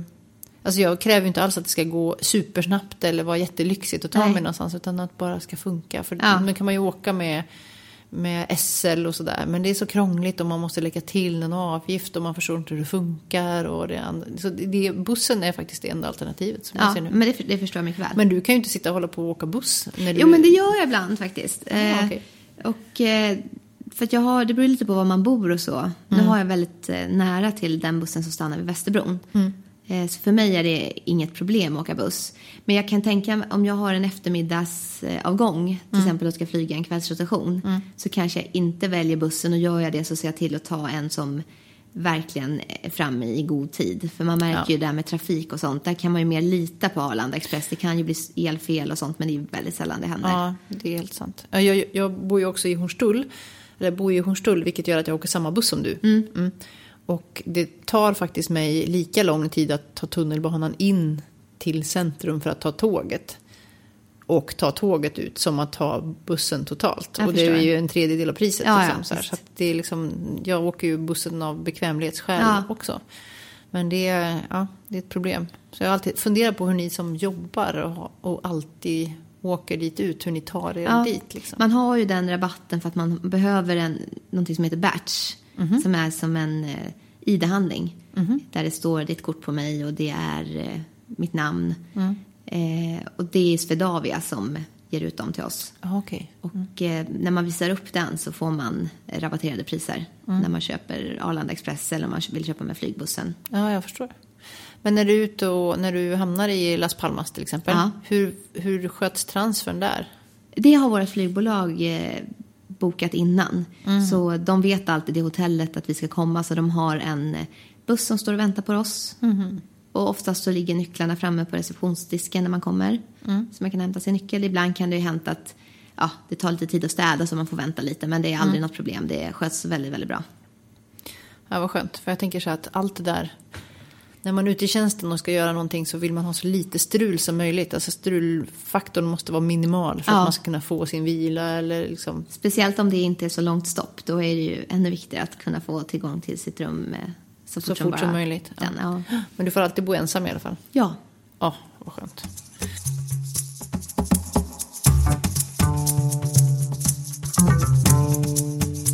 Ditt bästa packningstips förutom den här eh, vattenkokaren? Vattenkokaren. Ja, ja.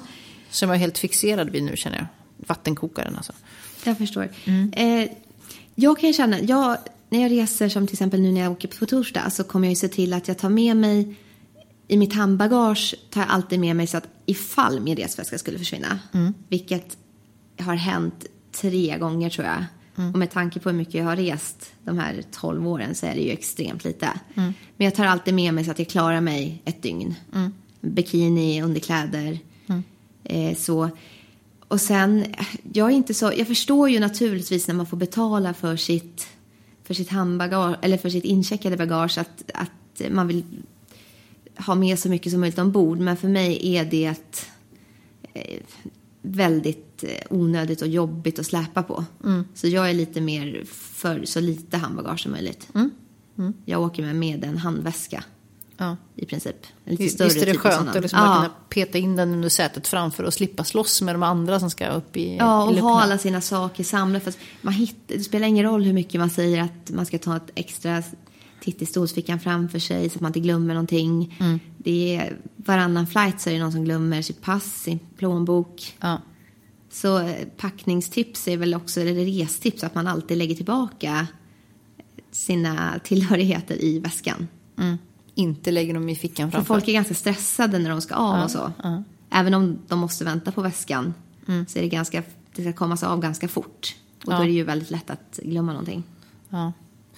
Jag har glömt, alltså jag har nog tappat, tappat en kamera, gjorde jag förra, förra året. Och glömt mitt pass i fickan har jag också gjort. Det, men, ja. ja. men jag är lite duktigare nu för tiden och kollar ordentligt. Mm. Eller kanske lägga det direkt i väskan. Ja. Ja. Men ibland så funkar inte hjärnan. Nej. man har ett supertidigt flyg liksom. vet, och så här, man, man håller på och så bara, men var är min plånbok nu liksom?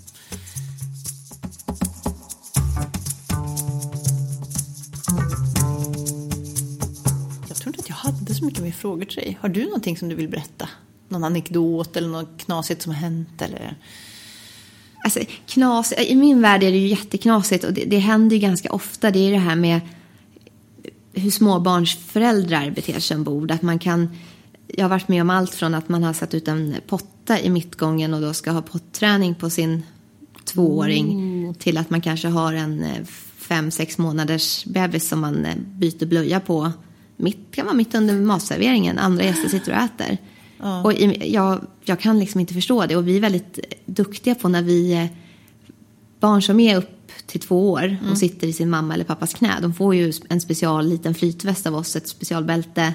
Mm. Och när vi delar ut det så säger man ju alltid att det finns skötbord på toaletten. Så Mm. där får ni byta blöjor och här har du en påse till den gamla blöjan och bara slänga det i skräp. Och tycker ändå att man är Oh, får tydlig. de en blöjpåse till och med? De, får, de får en för att det inte ska lukta liksom. Ja, vad smart. Ja. Jättesmart ju. Eh, sen är det ingen speciell just blöjpåse utan det är de vi samlar skräp i. Men de får en påse av den Ah. Mm. anledningen. Och så kan de få en extra för att de ska liksom kunna lägga lite skräp och sånt i. Och då blir man ju ändå förvånad och vet jag att jag har sagt det Mm. så kan man ju på ett fint sätt säga oj nu tror jag att du missförstod mig lite. Att det, jag menade alltså att du ska byta blöja eh, inne på toaletten. Mm. Och då kan man få till svar att ja, men det är bara en kissblöja. Ja, men andra människor sitter och äter här och sitter och dricker och man gör, ju, man gör ju inte så framför folk. I min värld är det jättesvårt att förstå. Nu har jag inte barn själv, men även om jag hade så skulle jag aldrig falla mig in. Nej, jag tror att det kanske är sådär att, alltså nu har ju inte jag barn heller så, hej, what do I know? Och Nej. nu gissar jag, men jag bara tänker att när man har barn så kanske man, man lever i det så mycket att man liksom bara glömmer bort att andra Andras- personer ja. inte har samma... Men ändå, man, man gör ju gräns, inte liksom. så. Gör man så hemma, man har ju ändå ett skötbord där man har ju inte gäster över så slänger man dem på ungen och byter blöja liksom mellan för och varmrätt. Ja, jag vet inte, men Nej. jag hoppas att de inte gör det. Nej, men alltså, det är ju det där med att man inte... Att, att vara i ett flygplan är ju så, det är en sån liten begränsad yta och man kan inte fly därifrån. Så Nej, när det nej. händer saker så... Man måste ju, jag tänker ju så här att man måste ju hela tiden tänka, okej, men om jag gör det här, är det ett problem för någon annan nu? Liksom så här, jag tar till exempel inte av mig skorna Nej, eh, på flygplan. För jag tycker att det är ohyfsat och eventuellt ha då, dålig fotodör när andra sitter i närheten. Men det kan ju komma nakna små tår krypande längs Ja. väggen när någon bakom tycker att, de, att det är härligt att sticka igenom foten ja, där och så. det har jag känt. Ja, och man bara- just. Vad pågår? Eller sätter upp fötterna mot väggen. Ja, precis. ser inte heller så trevligt ut. Eller när de sätter sina små barn då på där tanken är att du ska ställa din eh, dricka och din matbricka på det lilla bordet som man fäller, Ja. fäller ner. Och det, det håller inte för, för Nej. 10 kilo. Liksom. Nej, så det det det är inte. inte så konstigt. Ibland kan ju vissa bord liksom, det sluttar. Ja, Grejerna hur? glider nästan av. Just det. Och det beror ju på en sak. Och det är ju att folk har satt sina barn där. Ja, gud. Ja. Ja. Eller sin jättetunga laptop, men den är inte så tung i alla fall. Men jag tänkte att nu när jag flög i förrgår så uh, satt jag ju bredvid, det berättade jag för dig innan vi satte igång här, så satt jag bredvid en, en man som hostade öppet Ja. två gånger i minuten i flera timmar eh, och snorade på, på sätet, på handtagen, på sina egna eh, byxor liksom, och tog i saker och liksom det var så himla... Ofräscht. Alltså superofräscht. Ja. Och man tänker liksom att vad... Det är inte så att du blir sugen på att direkt äta någonting under den resan. Nej, nej. Det gjorde jag ju inte. Liksom. Nej. Jag satt och klängde på min pojkvän typ. Eh, och önskade mig därifrån. Men det är verkligen... Och då är jag också lite feg i de situationerna. Så jag säger inte ifrån. Jag, säger, jag borde ju ha petat på den mannen och sagt Hörru du, ska du hosta så får du faktiskt hålla för munnen. Ja, det hade jag nog kunnat gjort om jag var gäst. Det är svårare när man, eh, när man jobbar som crew och säga. Men däremot kan jag också bli, eh, som jag kan flika in med, att jag blir förvånad ibland när en gäst kan säga till mig att eh, kan du säga till honom framför och fälla upp sin stolsrygg? Och då känner jag lite så här att, ja visst, ja, han bakom önskar att du fäller upp stolsryggen. Hade jag rest privat så hade jag ju bett den personen själv. Jag hade inte bett, om du var flygvärdinna, att du skulle göra den uppgiften åt mig. Nej. Sånt kan man också bli lite förvånad över ibland. Jag förstår, jag förstår i och för sig varför de frågar dig. För att, för att om man är som jag och väldigt konflikträdd då. Eh, eller konfliktsökande och konflikträdd i kombination är jag. Vilket spännande. Är, ja, nej, det är Ja. en jättedålig kombination ska du veta. En enormt dålig kombination. Nej, men att jag förstår liksom impulsen att vilja, så här, åh nej, det här blir jobbigt.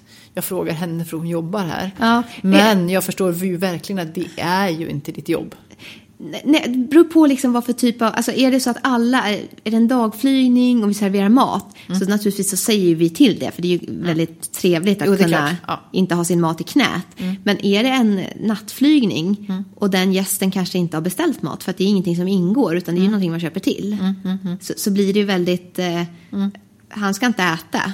Nej. Och börjar klockan rinna iväg och han vill sova, den kanske är mot, Ja. går mot midnatt, så Ja. kan inte jag riktigt bestämma vem som får fälla sitt säte och Nej, inte. precis, precis.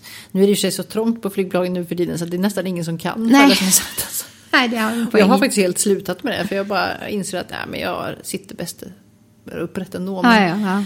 Kanske jag som är konstig eller så är det min dåliga rygg som säger till. Men, eh, men eh, just det där att jag, jag förstår i alla fall den här personens ehm, impuls att vilja att du tar konflikten. Liksom.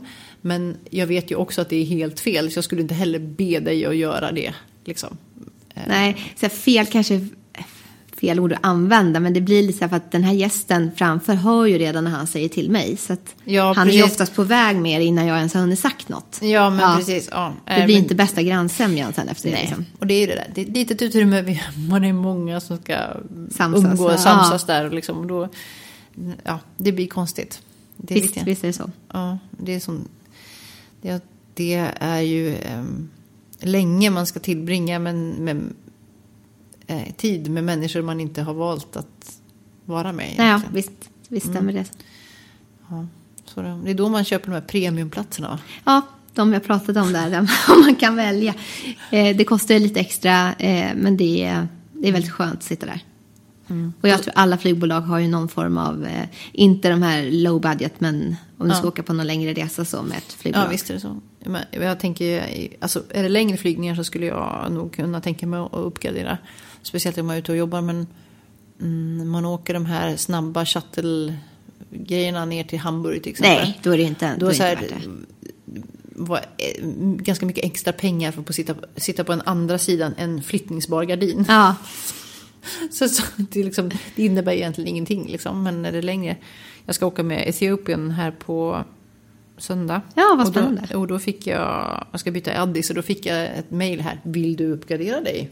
Och då fick man bjuda på hur mycket man kunde tänka sig bjuda på en uppgradering. Så här. jaha, lite som en betting. Alltså, Mm. Ja, men jaha. typ så här, man kan sätta ett amount och så kan, Aha. man, så kan de bestämma sig för om, de, om det är värt för dem att ta det, liksom, det budet. Okej, ja. Och då märkte jag i alla fall att det där det såg ut som man kunde liksom bjuda vad som helst. Men det var att buden började väldigt högt. Ja, ja, liksom. ja, mm. Så budet för att uppgradera sig låg ganska långt över vad jag betalar alltså per, per lägg. Alltså från S- Sverige ner till Addis. Så, och, så skulle det kosta mer än hela min tur och returflygning att uppgradera sig. Så fyra gånger min flygbiljettspris skulle jag få betala för att uppgradera mig hela sträckan fram och tillbaka till Sydafrika. Jag bara, mm, nej. Den, var, den var inte så svår. Nej, Nej. alltså jag har inte ens de pengarna. Nej. Så även om jag ville så skulle jag inte ens kunna. Men det bjuda. lät ganska bra i början innan det kom till det där att det fanns en Precis, en start. eftersom för, för när man skulle visa då, att, eller man skulle trycka på eh, alltså själva budprocessen, då var det så här att då fick man sätta den här väljaren på ett tal. Mm, och ända tills man var uppe i väldigt, väldigt mycket pengar så var det, så stod, var det en liten visare som visade hur bra de tyckte att det bjudet var. Ah, ja. Det var så här poor, poor, bad, bad, bad, bad. Och först när man var i jättemycket pengar så stod det okej. Ja. Mm. Då insåg jag så, ah. så jag backade snabbt ut därifrån och nu har jag hela eftermiddagen fått mail. Are you still interested in bidding for a place? Ja, liksom, ja, ja. Så jag bara, nej, jag kan inte. Nej, jag förstår det Mm. helt och hållet. Men jag skulle nog gärna vilja uppgradera mig oftare. Men, men eh, jag försöker ju faktiskt flyga betydligt mindre numera. Så att, eh, då kan man kanske unna sig det någon gång när man behöver. liksom. Absolut, det tycker jag. Och så.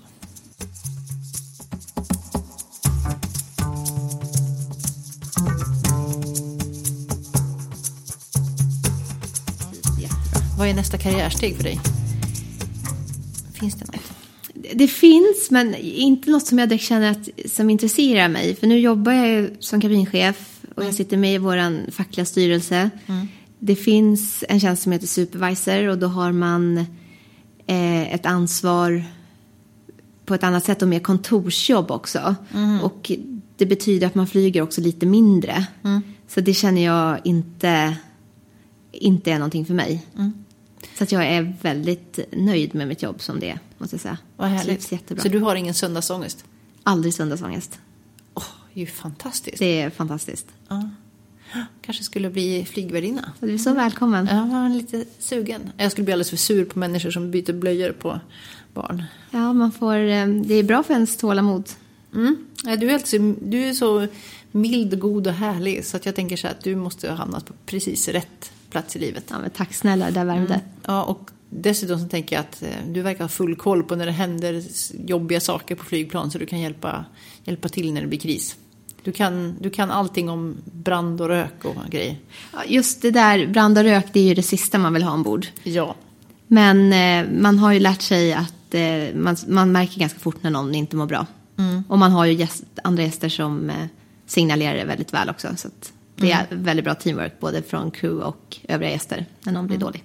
Tycker det är skönt att eh, flyga med någon som man känner förtroende för. Ja. Och det gillar jag. Jag förstår att ni har ett svårt jobb men också, nu vet jag ju också om att det är ganska kul också. Ja, det är jätteroligt. Mm.